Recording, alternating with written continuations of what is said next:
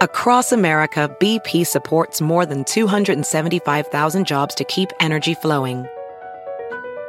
Jobs like building grid scale solar energy in Ohio and producing gas with fewer operational emissions in Texas. It's and, not or. See what doing both means for energy nationwide at bp.com slash investing in America. Everybody in your crew identifies as either Big Mac Burger, McNuggets, or McCrispy Sandwich. But you're the filet fish Sandwich all day. That crispy fish, that savory tartar sauce, that melty cheese, that pillowy bun.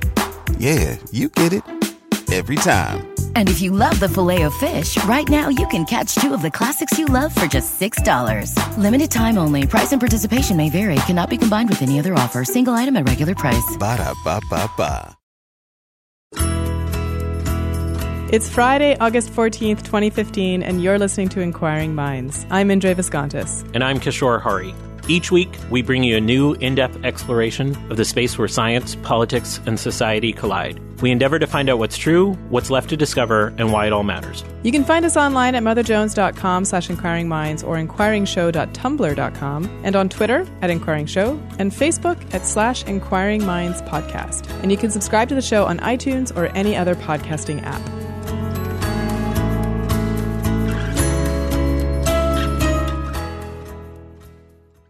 This episode of Inquiring Minds is sponsored by The Great Courses. The Great Courses brings the world's greatest professors to your fingertips. With over 500 courses on science, history, philosophy, fine arts, and more, The Great Courses are available on digital download and streaming or DVD and CD.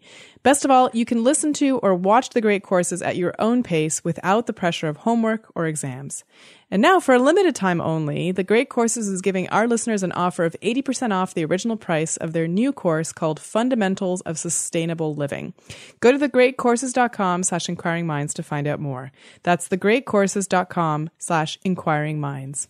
Hey, Inquiring Minds fans, if you're in the Atlanta region on September 4th, come see us doing our first live show at Dragon Con. There's a huge science track and we're hosting our live podcast on September 4th at 5.30 p.m. with some special guests. One of our special guests is going to be Lucky Yates. You might know him from playing the voice of Dr. Krieger on the show Archer.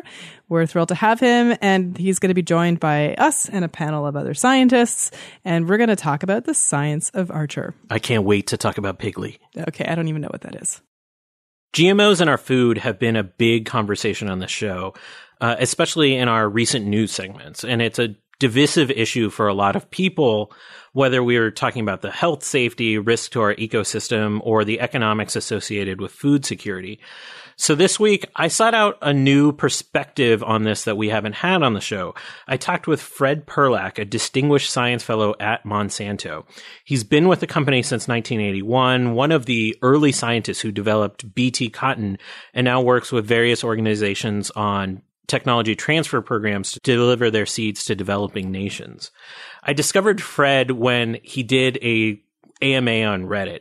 We'll link to it in the show notes, but I was really impressed with the level of scientific discourse that was happening. There was a lot of deep scientific questions, and I wanted to bring that conversation here. Now, I want to acknowledge like there are a lot of people that aren't fans of Monsanto or and not fans of GMOs in general. And personally, I haven't been terribly concerned about the science related to GMOs. We've had extensive discussion about the lack of evidence with health risks, uh, going back to show 21 with Steven Novella.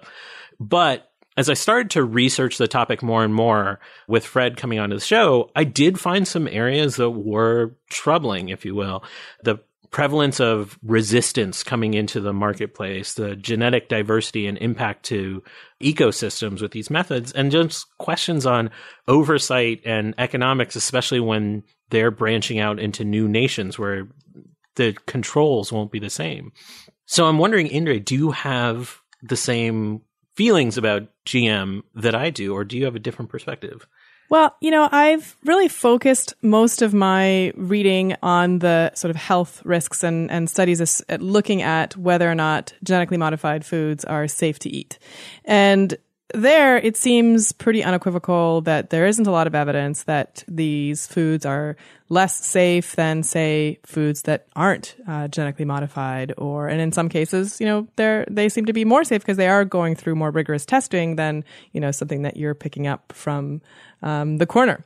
So I feel like the science there has, you know, there have been a ton of studies. Um, of course, I'm not an expert in all of them and, or any of them. And, uh, I don't know all of the data, but I haven't, it hasn't, certainly hasn't stopped me from buying food that is labeled as GM or that I know is genetically modified, but, you know, it doesn't have a label or whatever. But I think this brings up the interesting quandary about GM products is there's intense polarization from consumers in this area. Like we're scientifically minded. We run an evidence-based podcast. So we are making this kind of hyper rational decision that we don't see any uh, studies this effect, but food is really personal. It's an emotional endeavor. So like the idea of farmers being in plight or health safety coming up, I kind of understand that. I have some empathy with it. And I tried to, you know, Googling GMOs is basically the most worthless thing that you can do. Like when I Googled it as just like an intro to like doing some research on this, I mean, there's so many pro and anti sites that take all these positions that litter you with like different studies. And the pitched battle between these two factions is extremely loud and irritating to somebody that would be in the middle. Uh, take case in point, this week on Reddit, I saw again an AMA with this guy, Kevin Folta. He's a researcher at the University of Florida, Gainesville, and he was hit with a Freedom of Information Act request from US Right to Know, which is a nonprofit located in Oakland, California. The head of a U.S. right to know is Gary Ruskin, who led a campaign to get GMOs labeled in California. And he wanted to ensure that researchers that were participating in the site gmoanswers.com, which is an industry sponsored site, were not taking money from the, the GM companies. Uh, and wanted to find out if there was sort of a conflict of interest. So he hit a bunch of researchers with this Freedom of Information Act request, which seems actually to me pretty reasonable on the surface to hit uh, researchers in that way. The researchers think very differently. They saw it as an act of intimidation. Kevin said uh, in his AMA that it's been very difficult to comply. There's actually a researcher from Davis that answered my question on the AMA. Her name's Allison von Heinemann uh, from UC Davis, who talked that it's taken uh, Davis lawyers at her institution six months almost to go through the emails because they have to redact all of the student information. And the request also incorporated uh, personal correspondence. So they're going through everything these researchers has. And she indicated there's a chilling effect. So there is this battle on both sides. Um, I will note they did find that Kevin took twenty five thousand dollars from Monsanto to support travel to education conferences, mostly for outreach. And a number of outlets have have sort of, uh, including Tom Philpott here at Mother Jones, have criticized Kevin for not being more open about that and, and sort of uh, hiding that fact, uh, the closeness of ties to industry. I mean, I actually think in some ways, you know, maybe that was his mistake is not being open about it. But I don't think it's a big deal if a scientist is being paid to travel. I mean, just their travel expenses. I don't mean they're, you know, paid huge fees so that they can talk about their science. Now, you know, does this mean that if, if this company is paying you to go to a conference, you're going to be more likely to, you know, only present data that is in favor of that company? I mean, that, that is the argument for why these things should be separate. But, you know, I do think that it's important that people are educated, you know, regardless of what the data find. I also have been myself involved in a long protracted legal battle. And I remember when I was told that I needed to provide the, um, you know, opposing counsel with all of the emails related to, you know, this one topic. And it was, it felt very violating. And it was like thousands of emails. And it took us literally months to collect this. And it seemed like a complete waste of time. So I get it you know, if you're a scientist and you just want to get your work done and now you have to literally comb through 3000 emails to, you know, redact important information, it does feel very bad. And there's certainly a case to be made for, um, nonprofit groups who have a particular viewpoint of, you know, a, trying to get at scientists that, you know, for example, there's a lot of, um, backlash against scientists who do research on primates, uh, who involve primates in their research. And some of it can be very frightening, you know, people who have, you know, felt like they're being persecuted. So I get that side of it. Um, and I, you know, I, I, I know that that's that's a problem, and you know, really just let's just let the scientists do their job. So the silliness for me is that in the end, we're going to spend hundreds of thousand dollars on lawyers going through and redacting all this information, complying with this request, over a twenty five thousand dollar contribution. That's really what we're going to find here, and that seems to be at least from my perspective as somebody that runs science podcast, a distraction away from the conversation we should be having, which is the consequences of the science. And there's real ones. So I hope that's actually what we accomplished today in part in the conversation with Fred. I will note it's a half hour conversation. We don't nearly touch upon all the things that everyone wants to hear about when it comes to GM. But I will say, I don't think this should be our last conversation about it because most of the technology that we talk about is old technology when it comes to how it's interacting with our food. Monsanto and a number of other companies are definitely using new technologies um, that they're hoping will come to the market, whether it's RNA interference or others, that are going to represent a new area that we need to examine scientifically. And you know, for me too, the, the whole food issue it does touch on something you know very deep and, and deep for people, emotional for people, and you know, the organic food movement also has its problems, right? Where like that kind of labeling has its own that we could do a whole show on whether food should be labeled organic and what that means and and you know all that all that kind of thing. I don't want to do that show. but I think for I, I guess what I what I where I was going with my initial comment about how I'm I'm not overly concerned. I buy you know food. I don't care if it's GM or not. Um, but I am worried about the consequences to the environment of GM you know m- foods that are engineered very well to be too successful, right? I mean, you know, I th- often think about the potato famine in Ireland. What happened there is they planted one crop. All of a sudden, you know, the weather changed or something happened. I don't even actually know the details. Uh, but people starved because they were relying too heavily on one crop. Um, so what if now we're creating a series of crops that are not as diverse because the Monsanto products or whoever is making the GM food products are just too good and they're just too tempting for farmers to buy and use and you know get a yield on.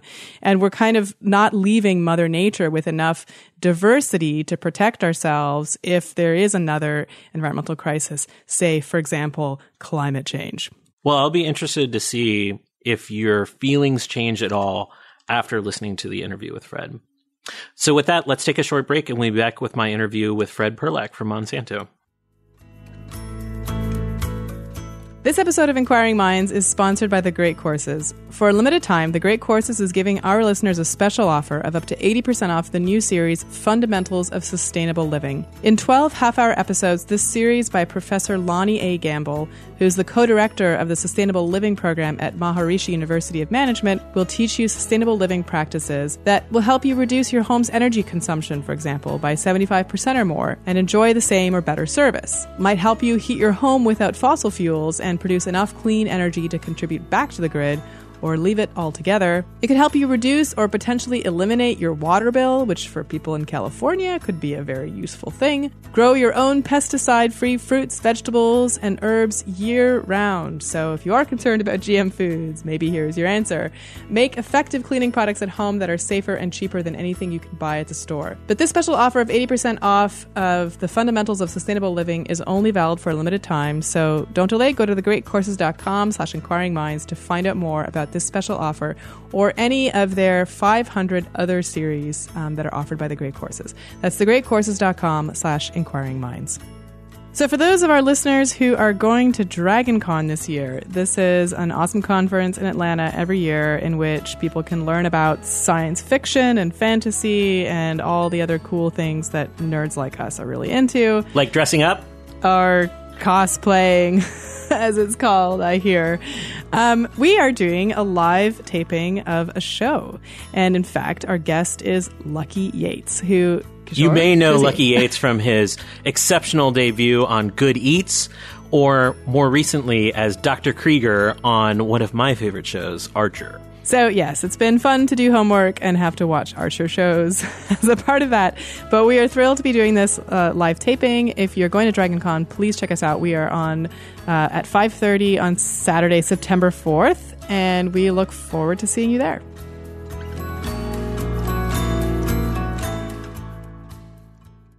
Fred Perlak, welcome to Inquiring Minds.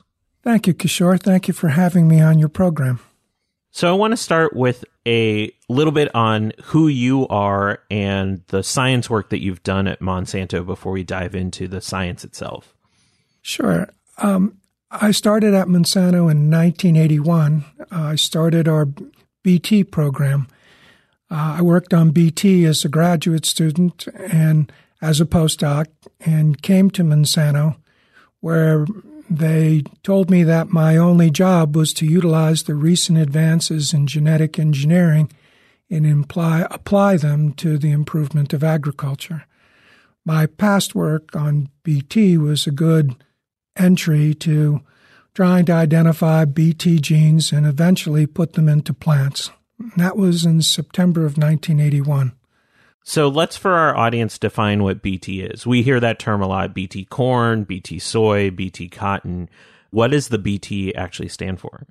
The initials BT stand for Bacillus thuringiensis. It is a common microorganism found in the soil with the unusual characteristic that it produces a protein, um, a crystalline protein. And this particular protein is very active against specific insect pests, the Lepidopterous insects particularly. Uh, it's well known, it's been well known for um, centuries actually, and it's been used as a microbial insecticide back from the 1950s. And the idea of how you took the gene that essentially makes this protein and shifted it into the plant, can you tell us a little bit about that process of how you got that gene to express in the plants? The process itself is a twofold process. First, it's the isolation of the gene. We isolated a gene from a strain of Bacillus thuringiensis in the early 1980s. Uh, Helen Whiteley at University of Washington at Seattle was the first to show that she could isolate a gene and express it in E. coli, another microorganism.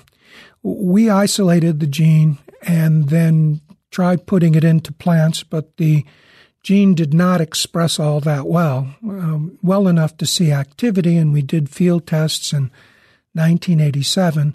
But we realized we had to make specific modifications to the gene to get it to work well in plants. And was this an easy process to shift it to plants, especially uh, cotton? And I have a follow up question about cotton when we look at bacteria, bacteria are fairly simple and straightforward, especially Bacillus thuringiensis. And the sequence of DNA that is found in BT is particularly well suited for bacteria. When you put it into plants, it doesn't communicate quite, quite so well. The plants are much more sophisticated in how they read the DNA, and they saw hidden messages for modification and changes to the DNA. What we were able to do, David Fischhoff and myself, was to hypothesize how the plants were misreading the DNA to chop it up. And we made the sentence or the piece of DNA so simple that the plants could read it only one way. And it worked extremely well we increased the level of BT expression, expression of that gene in the BT protein in plants over a thousandfold, and that made it commercially viable. And how does this actually impact the the pests, the Lepidoptera that are attacking these plants? Well, the Lepidoptera, when we first put it in as the wild type gene or the native gene from, from the bacteria, we could control a good number of, of the pests, but not all of them, and not to a point where it was commercially viable in a number of different crops. The lepidopteran pests are particularly devastating. They um, uh, they go by the name of tomato fruitworm, cotton bollworm, tobacco budworm, corn earworm, and they're among the most devastating pests. And the hard part for controlling these insects is that they bore into the boll or into the fruit or into the stem and spraying insecticides doesn't touch them. They're, they're in a sanctuary inside the plant. By cutting them off early, when the moths would lay their eggs on the plants and they would take a couple of bites, they never got to the point of causing damage if the level of protein of the gene we put in is expressed at a high enough level. The, the Bt protein in that gene is so valuable because it's highly specific and very active in terms of its potency against those insects. How long did it take to start the development of this before it hit the market? that took uh, 15 years. Um, I started in September of 1981. We made it to the marketplace in the beginning of 1996. And can you tell us about the process, that environmental and regulatory process that you had to go through in that 15 year period? Because that 15 years wasn't all just iterating on the science, I'm assuming. Um, that's correct. We had isolated the gene and put it into plants and transformed it into tobacco in 1988 or so. And then we had a plant that we felt would have commercial levels of activity by the beginning 1991, 1992. All along the way, we were involved in trying to set up all the different tests that we would need to satisfy both the EPA and the USDA. Did it express in the plants? Is it the protein that we expected it to be? Does it have the same level of activity? Does it hurt unintended insects? Is it any different from the native protein? So we did tests against honeybees and earthworms and other other kinds of insects, all all confirming that the protein we put in behaved just like the native protein produced in BT that's used as a microbial insecticide. There were also toxicology assays, allergenicity assays, all to confirm that the protein uh, would behave the way we would anticipated it would. Now that gene can change over time, or at least genes in in uh, a number of different animals and plant species can change over time. Were you able to test how this gene functions in multiple generations or in the age of a plant in terms of how that impacts the the resistance to these different pests? That's a good question because the um, the protein actually behaves just the way other proteins in the plant behave. In terms of its expression in the plant, it's most active in young, fresh growing tissue, and it decreases on a per gram basis as the leaves get older. It tends to be higher in um, the tissues that, not surprisingly, are more um, attractive to insects. So the young leaves, the fresh growing tips of the plant have the highest levels of BT. Just like any other protein in the plant, it cycles through so that it has a half life. It will gradually degrade even within the plant during the growing season. If you take a look at a cotton plant, the oldest leaves on a cotton plant are not um, subject to much insect attack because there's relatively little protein in those plant leaves. And as a consequence, the insects prefer the fresher, greener, younger tissue. Um, the BT protein behaves in a very similar way. We did a large number of tests to see how durable it was, how it would affect our resistance management strategies, how it would bring value to the farmers, and what the susceptibilities or areas of um, watch out might be for the farmers. And this seems like a basic question, but why cotton? Uh, of all the crops that BT is in, uh, that's the one that uh, that I'm I was sort of surprised to see as as one of the early developments. Well, in the United States, the um, back in the late 1980s, early 1990s, cotton is a relatively minor crop uh, as a row crop. There's oh, somewhere between 10 and 15 million acres of cotton during that time, whereas there's maybe 60, 70 million acres of wheat, soybeans, corn. Less than 10% of the crop is cotton. But at the time, 50% of the chemical insecticides were used on cotton. Uh, they had the biggest need in terms of protection from the lepidopteran insects, and that was the, therefore the greatest value. In 1995, the year before we launched Bollgard, uh, the tobacco budworm had broken through all the, by resistance, had broken through all the chemical insecticides that farmers in the South were using. They were spraying their fields five, ten times a year and unable to hold those insects back. Australia was in a similar situation. They were spraying their fields 18, 20 times a year and still sustaining significant damage. So our timing was pretty good. Now, clearly, there's been a number of consumers that have come up that have that are skeptical of the the science and the process that you guys went through. Right, you know, whether it's the health effects of of having this kind of um, uh, genetic engineering or the impacts to the environment. I'm wondering if any of those concerns actually impacted the the development and the science itself that you are undertaking. I, it, it does. Of course, safety is a big aspect for us at Monsanto. And myself as a scientist, I didn't want to be in a situation where I was part of an invention or technology that actually did more harm than good. Um, many of us at Monsanto are very idealistic scientists who want to improve agriculture. Uh, we want to produce durable products that provide solutions to farmers we welcomed all the scrutiny. We did every test we could possibly think of that was reasonable to determine whether or not this would be a valuable product. Um, we're driven by our vision and our commitment to a future. Um, and as a consequence, I think we we really put that to the forefront. Just personally, do you have an understanding and empathy why these concerns have developed and why they exist? And are there ones that sort of speak to you more than others? As a scientist and someone who's fairly skeptical to begin with, yeah, of course I can understand.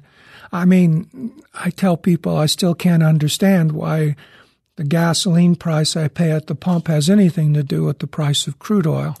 I just don't get it, but that's okay. So I can easily understand the concerns that people have when we start talking about things like their food or the environment. And I, I guess the um, part I'm I'm convinced about is that we've gone through 20 years and we haven't seen any upsets or any concerns, anything that went out of the ordinary. I feel very comfortable with the technology that we have and how we're developing it there are a couple things that do concern me. Uh, sure. That I, I think are, are pressing that are issues today. And the first among them is resistance. There's a whole suite of products that uh, Monsanto makes that are, you know, Roundup ready. You know, essentially they have, um, they're bred with resistance to the herbicide glyphosate or Roundup. And what we've seen is resistant weeds sort of emerge um, uh, in the last 15 years. Can you talk about resistance as a area of concern and and what you're doing to uh, to mitigate that issue? In in um, there's two different kinds of resistance: insect resistance, of course, and and weed resistance. And I'll deal a little bit with the insect resistance first. Um, when we launched this product, we met with the all the leading entomologists that we could find, both from Australia and from the U.S and we came up with a refuge program. In other words, 20% of all the BT crops would have a refuge close by to minimize the development of active resistance. By refuge, you mean like an area of crops that uh, were essentially eh, non this seed. They were just sort of the regular seed that the insects could could go feed upon. That's correct. So, for example, when we would sell seed to a farmer, he would have 80% of his field with BT and 20% of his field he could treat with traditional uh, insecticides, but there would be no selection pressure for the BT. Some of the entomologists who worked this out with us um, convinced us that it was all about product durability. And as a company, of course, we want a product that persists in the marketplace so that we can recoup our investment. Development of resistance in three to five years does us no good. And I'm proud to say we implemented that program in, in, in the insect control, and it's worked quite well. And we still haven't had major resistance breakthrough to the BT genes for example, in cotton. Although there have been instances of resistance in the corn rootworm program, but there's some unusual characteristics that would lend to resistance development. As a scientist, I can easily believe resistance is pretty much inevitable, and all you can really do is hold it off by the strategies that you utilize. In the case of Roundup resistance and having herbicide tolerance and then the development of super weeds that are resistant to Roundup, that was pretty much inevitable as well. Um, especially in a weed like um, pigweed or Palmer amaranth, which is the major problem in the south and it's gradually moving north. It is resistant to a large number of herbicides already, so the burden of its control fell to Roundup. Now, you could argue that we might have been able to hold off resistance and that we could have been more more insistent with our customers to develop better strategies to hold off resistance, but these weeds were destined to be resistant to Roundup. And one important thing for you, though, Kishore, is that when we say super weeds, they're just like other weeds. They just don't die when you spray Roundup over them. It doesn't affect their susceptibility to other herbicides. So the term super weeds is a little bit of a misnomer. I get the idea that these things look more robust and more healthy in the field, but they're just like other weeds.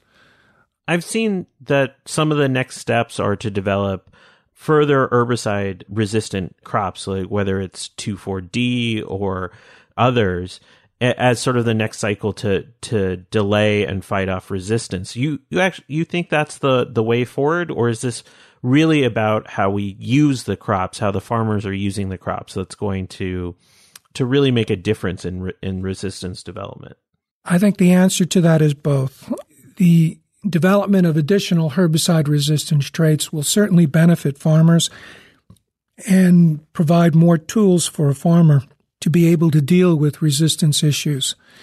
If you're a farmer out in the field, you have weeds, you have to control them. Otherwise, they'll rob the sunlight, they'll rob the moisture, they'll rob the nutritional characteristics, such as fertilizer that you put down. You can't tolerate weeds in your field in modern agriculture. As a consequence, new tools such as herbicide resistance to dicamba or even 2,4-D, um, those bring issues with them, but they can be managed. What I've seen and very, I'm very encouraged by is that farmers now understand that there is not an endless pool of these things. Much like doctors in the use of antibiotics to treat diseases, farmers are understanding that these tools are valuable parts of their of their uh, repertoire to take on the issues they have in the field, and they're doing a very good job of stewardship. Um, that's quite a big difference from when I first started. It seems like so much of this is dependent on the communication and relationship that you have with the farmers, the ones that are utilizing the product, because the product has to be utilized in a certain way to maximize its longevity. What does that process look like in terms of how you communicate with farmers and how you encourage this behavior? Because you're battling against farming, which is like a cultural practice. I would think farmers have their ways of doing farming, and it's not easy to come in and, and sort of say, you know, you need to use this product in a certain way.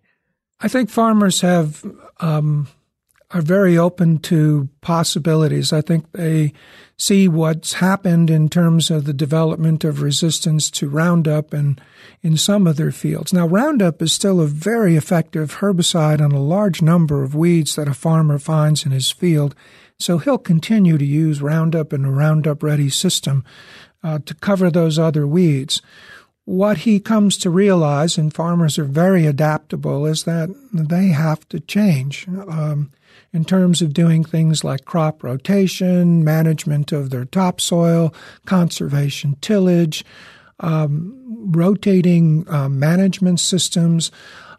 And it's all about communication. I know I just met with um, some of our folks who've been working on dicamba cotton that was just released to the field. And uh, farmers are not allowed because of the way regulations are to spray over the top. And Monsanto's goal was to have at least five contact points with each farmer, uh, informing him of the, what he can or cannot do in his field. That means farmer has to meet with a Monsanto employee. He gets a letter. He gets a, a, visit from the crop extension agent. He gets, when he buys the seed, it's got a big label on it telling him what he can or can't do. In general, I think most farmers are very, very um, conscientious and law abiding citizens. I, I have a lot of friends who are farmers, and I'm always in, impressed with uh, their ability to get things done. How does that translate when you shift away from a, a U.S. based model and you start to go to third world countries? Because you mentioned off the top that you work on a program that's really around transferring seeds to uh, developing nations through the through these um, partnerships. Do we see this issue of how you communicate, how you work with farmers?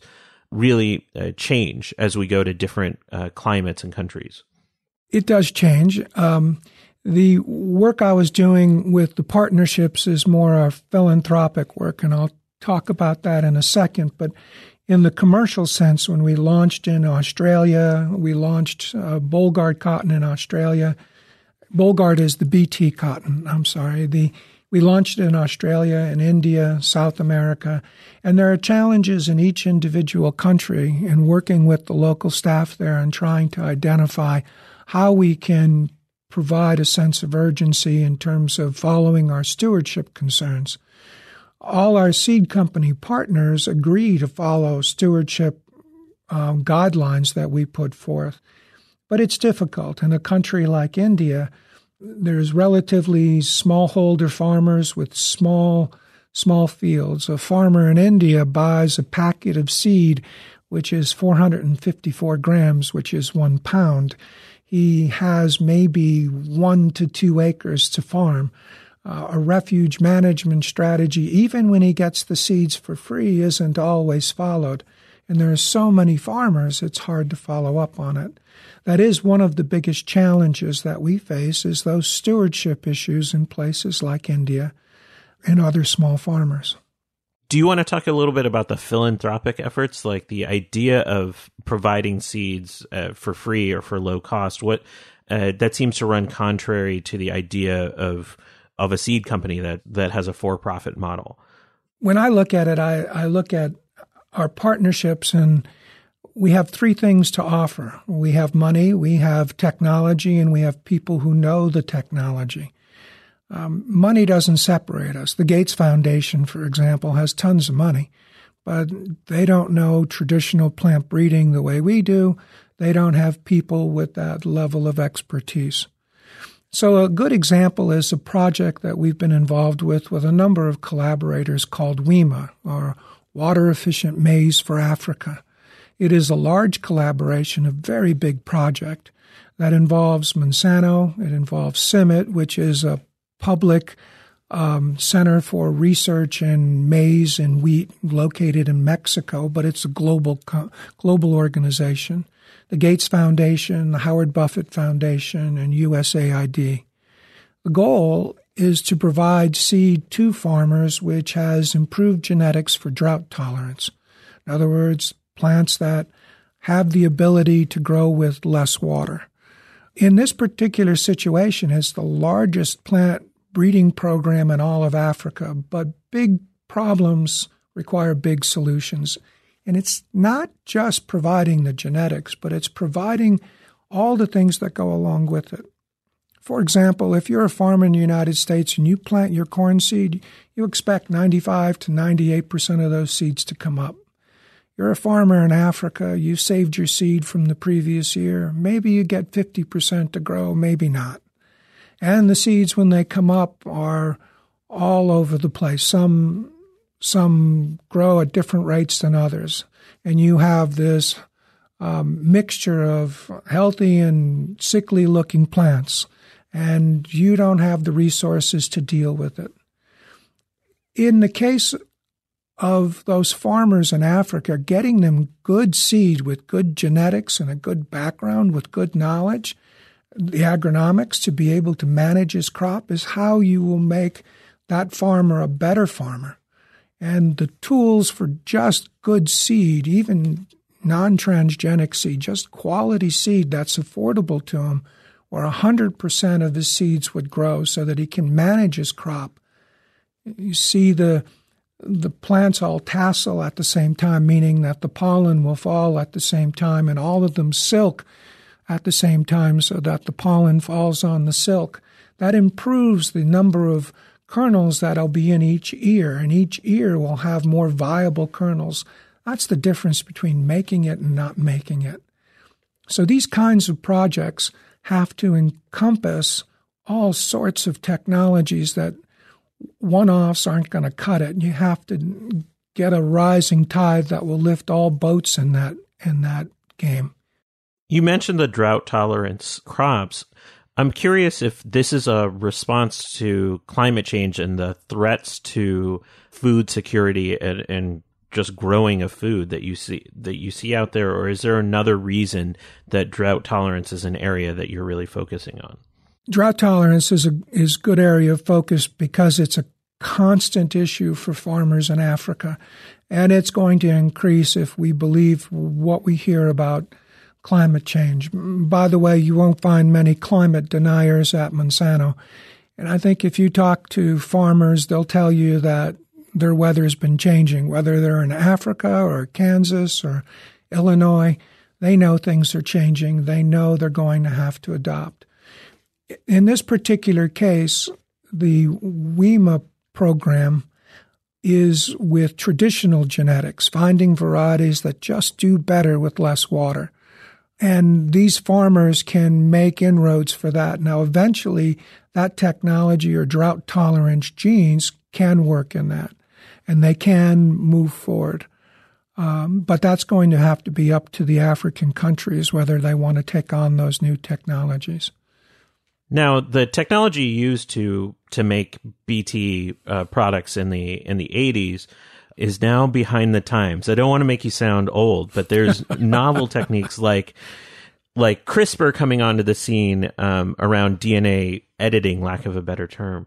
How is Monsanto um, approaching sort of new developments in in engineering as it applies to to food, or you or you relatively comfortable with the technology that's been in place for a number of years. We we clearly want to always be on the cutting edge of technology, and it is true, Kishore. I am old. That work was a long time ago. Um, since we introduced Bollgard, there's Bollgard 2, and there'll soon be Bollgard 3. In other words, stacking of several genes one on top of another to provide more resistance management options for the farmer, all within the same plant the reason it, and and we've grown as as time has gone on. Every time we generate a new transgenic event or variety, we're constantly incorporating new techniques to do this. The CRISPR technology that you mentioned in the in the DNA editing is really fascinating technology, but it's right at its very infancy. The characteristics and the, the potential for that technology is pretty pretty big. Um, but I think we probably don't even understand how dramatically it's going to change things. Uh, for instance, things like RNAi or, or the RNA interfering particles are now coming to the marketplace. That technology has been around for 20 years. Just how do you utilize it in a way that makes sense and is complementary to your program as opposed to the newest and latest? These new technologies, it, it, it is, um, for me, it is um, very exciting work, and it gives me a lot of faith in, in the, the future because these technologies are so advanced and so clever. Um, and there are so many good scientists to utilize them that I'm very, very enthused. We've talked a lot about farmer and the and the word technology here and the relationship Monsanto has to both of those. But it points to a potentially interesting tension here is that really Monsanto's customers are the farmers. That's where the relationship lies. but there's also the end user. There's you and me that are, you know, eating the food products being generated. Is there a tension internally in how some of your products are more geared towards, you know, producing better yield for the farmer, but not necessarily producing a better end product for the consumer? We, um, our products were dictated uh, to the farmers because that's who we are used to talking to. Um, our company, for a long time, was very good at talking to farmers and very good at talking to Wall Street. We didn't really feel obligated to talk to people in between because, quite frankly, there wasn't a lot of interest. What's encouraging is that there is a lot of interest in food. There's a lot of interest in sustainability, and not just among farmers and Wall Street, but people like you and me. People who are concerned about their food, where it comes from, how it's grown, where it's grown. I'm really enthused by all the dialogue, and I know it takes a little getting used to when people call us Monsatan or slam us, but um, I think the dialogue around food is absolutely critical for our future. The trade offs, there's nothing, there's no free lunch. There's all sorts of trade offs for any technology. But getting people to talk about their food and understand where it's grown is a positive, healthy sign for our economy and for the long term future. So it's kind of an, it's kind of, I have a kind of different twist on it. I'm really enthused about that. It's kind of funny to hear you say you're enthused given how much um, negativity can surround your organization. And I'm curious if there's anything that particularly strikes you as as being a, a, a massive area of misunderstanding that the consumer has in relation to the science itself, especially from the perspective of somebody that's been involved in the development of BT now going on 30 years. Yeah, I think the biggest min- misconception is when they talk about genetic engineering, they some people I've spoken to have the idea that we've changed everything about that plant. The way I look at it is that a plant like cotton has the genetic capability for 50,000 genes or so. Uh, it's like 50,000 books on the shelf in the library all we're doing is putting one more book on the shelf right next to those 50,000. That's a very minor, very precise change that we're talking about. Um, when people understand the specifics around things like that, they get it. They'll, okay, I can understand how you would do it. And oh, by the way, it makes farmers more productive. It makes sustainable intensification more feasible. It, it, allows him to be a better steward of his land, to adopt practices that will sustain his farm and sustain the surrounding communities. I think people start to understand that. It's hard to get it out in a 30 second time bite, and it's hard to build that confidence that goes along with it but it's a challenge we're going to have to deal with. Projecting forward, what do you see as the future of GM crops, especially around the science? Is there areas that we really that uh, Monsanto's especially going to be focused on, uh, whether it's need driven from the farmer or for the consumer? I think we're seeing a few things that are more consumer focused. The innate potatoes and the Arctic apples are two good examples of of products that came out that have primary consumer benefits. That technology's been around oh for 20 years. Um, the bruising technology and the browning technology in both those products.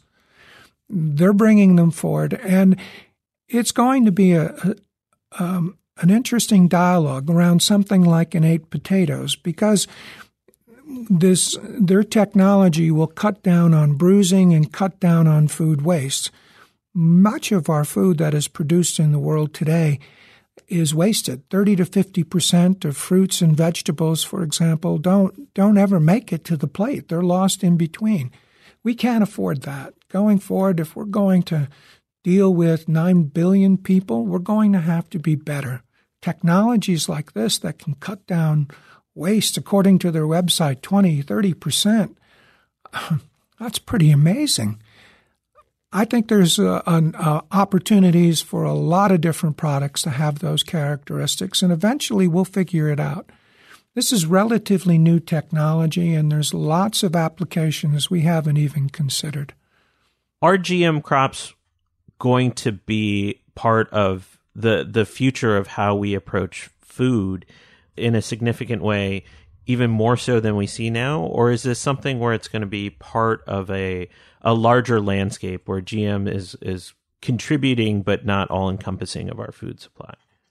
I guess the way I would answer that is um, the we'll have to see.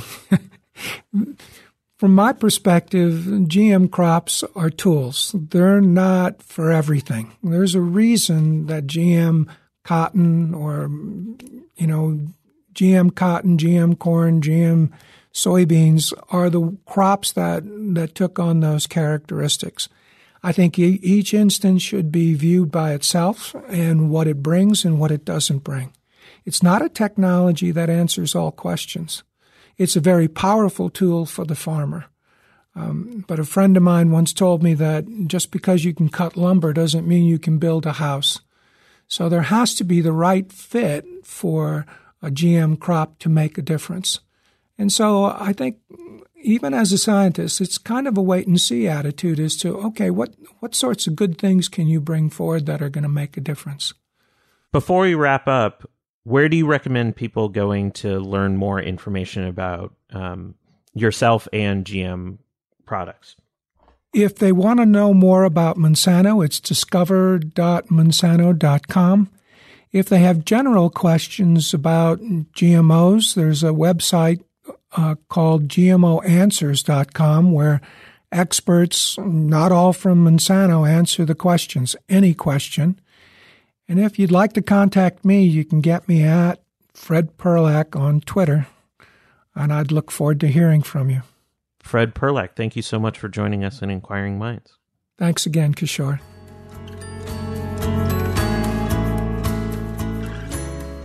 That was a really interesting interview, and uh, it, I, you know, I, it's so funny. I sort of had in my mind this notion that a Monsanto scientist is going to be super aggressive. It's going to give you a lot of talking points. It's going to be very showmany and salesmany. And first of all, he did not come off like that at all. He sounded like a, a very sweet man. But also a very thoughtful man yeah. who's really passionate about, you know, trying to do well and to try to make uh, a contribution to society that goes beyond just the bottom line. Um, and you know, certain things did he he surprised me when he was talking about um, so at the top of the show we mentioned that one potential problem in uh, that we might see in, in the wide use of, of GM products is that you know there could be a resistance that's developed by the pests to you know a particular um, food and so forth, and that you, you could create super weeds and super bugs that are going to be even more difficult uh, to combat. And the fact that the scientist himself was concerned about this because it would affect his bottom line was you know i mean i guess i should have realized that would be the case but it, that was kind of a revelation. So a lot of the criticism of monsanto around resistance goes back to uh, their initial patent filings on this seeds indicated that resistance wasn't going to be an issue. And i think there's a couple ways they've defended that but i think that's you know some of the criticism centers in that area. The resistance argument that really bugs me is uh, is how analogous this is to antibiotic resistance, which is something I'm deeply troubled by. And it started to shift uh, like my viewpoint. Like I thought of Monsanto entering this conversation as a food technology company. I be, should be thinking of them as a biotech company. And the same problems that face biotech companies, whether it's the length of time it takes to bring a product to market, the potential ramifications of their sort of drug, lack of better term, uh, being in a uncontrolled environment for a period of time and what can develop. And I'm not making the unintended consequences from like the gene expression argument here. I'm talking about the resistance development. Those are things that are troubling to me more now than pre-interview because the place I got really stuck is this idea of the crop management cycle. So like planting the refuge, the 20% of your cropland needs to be a non-GM product because that's going to help uh, with the issues of, of biodiversity and resistance development. Makes 100% sense. And I thought about, and I pushed him on this a little bit. Like I thought about, oh, in the U.S. with like your relationship with the farmers, you could probably manage that. if I start to expand, like, how is that going to work in India? How is that going to work in rural China? How is that going to work in Indonesia, where like basic infrastructure around communication isn't there as much? Uh, so I had some reticence about his answers there. It was unsatisfactory to me on some level. Yeah, I mean, I think what he's saying is that, you know, in consultation with entomologists, they've realized the importance of having a refuge, right? That this is a real issue, but they're certainly not going to stop selling their product you know, to countries that can't guarantee that there is going to be this this refuge, right? I, of mean, course not. I mean, they're a business. They're a business, and and that is frightening. I completely agree with you, and I, it makes me. You know, it makes me wonder about sort of corporate ethics and where we are kind of worldwide about that. Is, is that something that, what can science tell us about the importance of, uh, of a, of a company sticking by its ethical guns? It it bothers me so much less about that than um, the idea of like in biotech we talk about like uh, products that have patents, like having an 18 year patent life cycle, and they try to maximize profits during that return. If we apply that like thinking here, we have a situation where they're actually going to try to develop processes that minimize that resistance develop, both because a, it's the right thing to do scientifically, but B, because it maximizes their return on investment. And I don't think they would be shy about saying that either. But the concern is that we don't have controls on how long that is here. Like there, we're in an environment where we don't know what that timeline is. So some of the big arguments about like this is about yield increase and feeding 7 billion people. While there's good evidence to show like it does increase yield and it it you know prevents like tilling of the soil which includes runoff and all of these other benefits that feeding 7 billion isn't like a oh we snap our fingers and we fed, fed 7 billion. I'm concerned about wh- how long can this product last when they have a 13 year life cycle from development to approval and now we're in a situation where public opinion of gms is like 30% uh, so yeah. I can't imagine that process is going to get any faster. Except that I also think that in some ways this really is a high class problem. I mean, we are talking about whether or not we want our foods labeled as GM or organic or what have you in this country. But frankly, there are a lot of people in the world that are starving that would take food regardless of whether it's GM or, you know, as long as it's food. So, um, you know, I, I, I there, there's also a part of me that doesn't want to take this too far and, and, you know, wants to acknowledge the fact that we have a company here. And look, I, I mean, I don't know about whether there's another company that's doing it better or, or more efficiently. Um, I don't know, but you know, we, we have at least, well, let, let me say this. We have a group of scientists whose goal is to try to provide food for a portion of the, you know, world that just doesn't have any. I will acknowledge that uh, there are a number of questions that I didn't get to that I'm sure the audience wanted. Fred made a point of telling me that he wanted to engage further with anyone that had further questions about this, and that you can reach out to him on Twitter. He's at Fred Perlak. And we should also spell out his last name. So it's oh. P E R L A K. Fred Absolutely. Perlak. He also pointed people to the Monsanto science website, which is discover.monsanto.com. Uh, I'm less interested in that, but I liked the GMOanswers.com. I really think that, um, actually, I, he provided really thoughtful answers on that Reddit AMA. So if there are listeners that have further questions for, for Fred, I would definitely reach out to him on Twitter uh, and let him ex- expand on some remaining questions that you may have.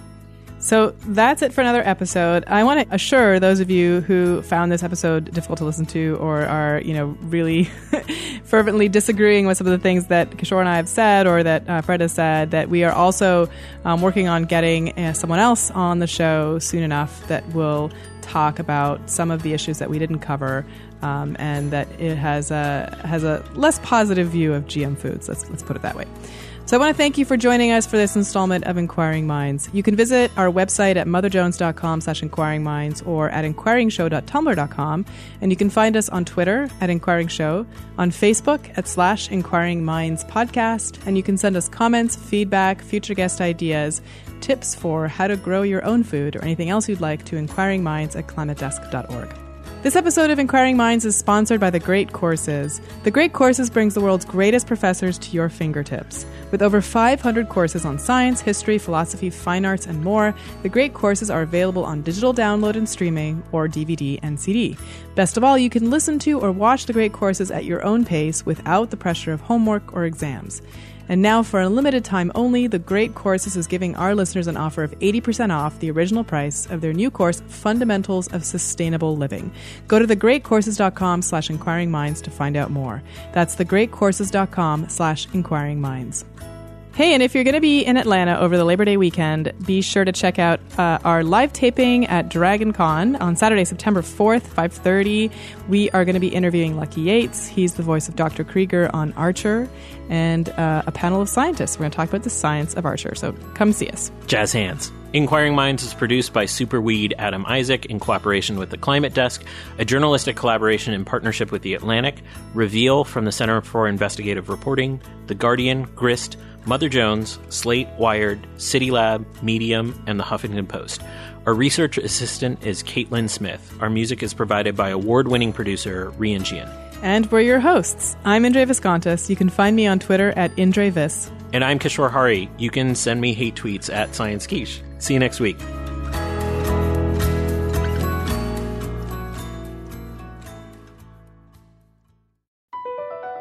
BP added more than $70 billion to the U.S. economy in 2022.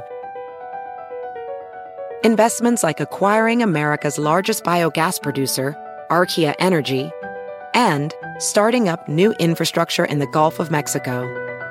It's and, not or. See what doing both means for energy nationwide at bp.com slash investing in America.